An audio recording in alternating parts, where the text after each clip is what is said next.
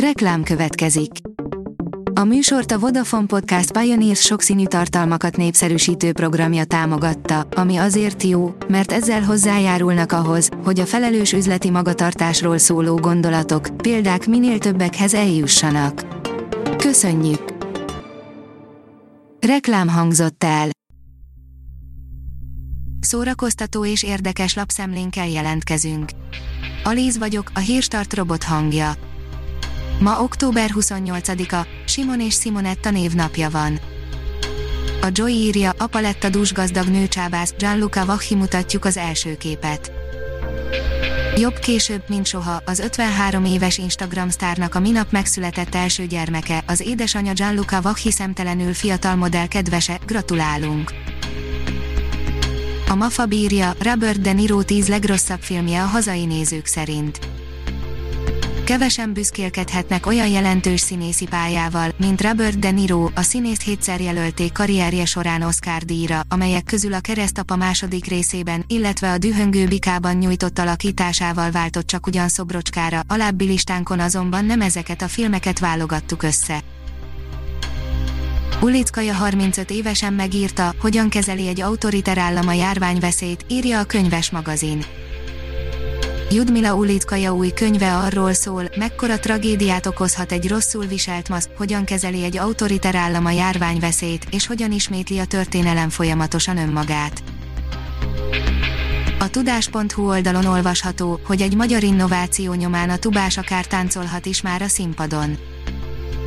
A tuba, ez a szép mély hangú részfúvós hangszer eddig szólózásra egyáltalán nem volt alkalmas, mondta a tudás.hu-nak Szentpáli Roland, a tuba művész zeneszerző és Juhász Zoltán aranykoszorús hangszerészmester közös, szellemes hangszerfejlesztése azonban változtatott ezen, a kétállású tubára felfigyelt a világ. Nótár méri a muzsika tévéműsorán, írja a Márka Monitor. Nótár Méri a hazai mulatós zene koronázatlan királynője, aki egyéni előadásmódjával, különleges stílusával, jellegzetes hangjával és határozott fellépésével lopta be magát a nagy közönség szívébe. Dana Dom Nótár Marivel címmel indul november 2-án, 21 órától a Muzsika tévén Méri debütáló műsora, amelynek műsorvezetője és kiemelt előadója is egyben.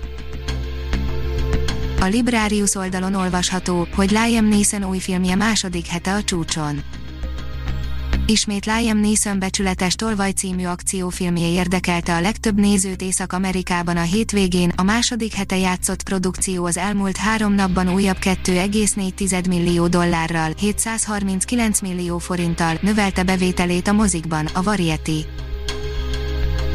Egy hónap múlva kerül a mozikba Gotár Péter legújabb filmje, írja a Hamu és Gyémánt.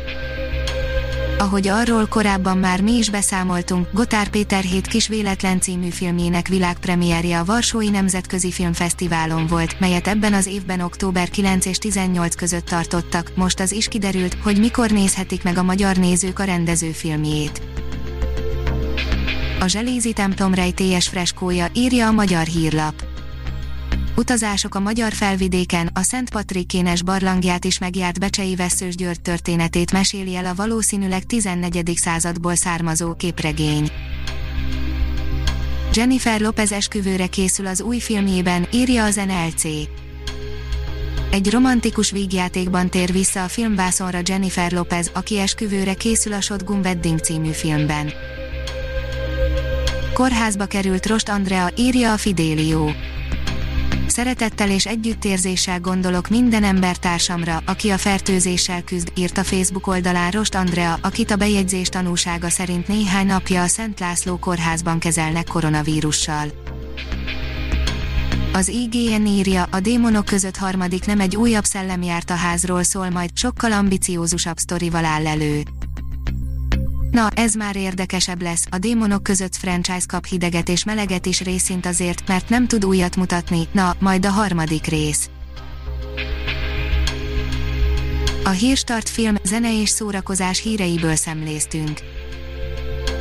Ha még több hírt szeretne hallani, kérjük, látogassa meg a podcast.hírstart.hu oldalunkat, vagy keressen minket a Spotify csatornánkon. Az elhangzott hírek teljes terjedelemben elérhetőek weboldalunkon is. Köszönjük, hogy minket hallgatott!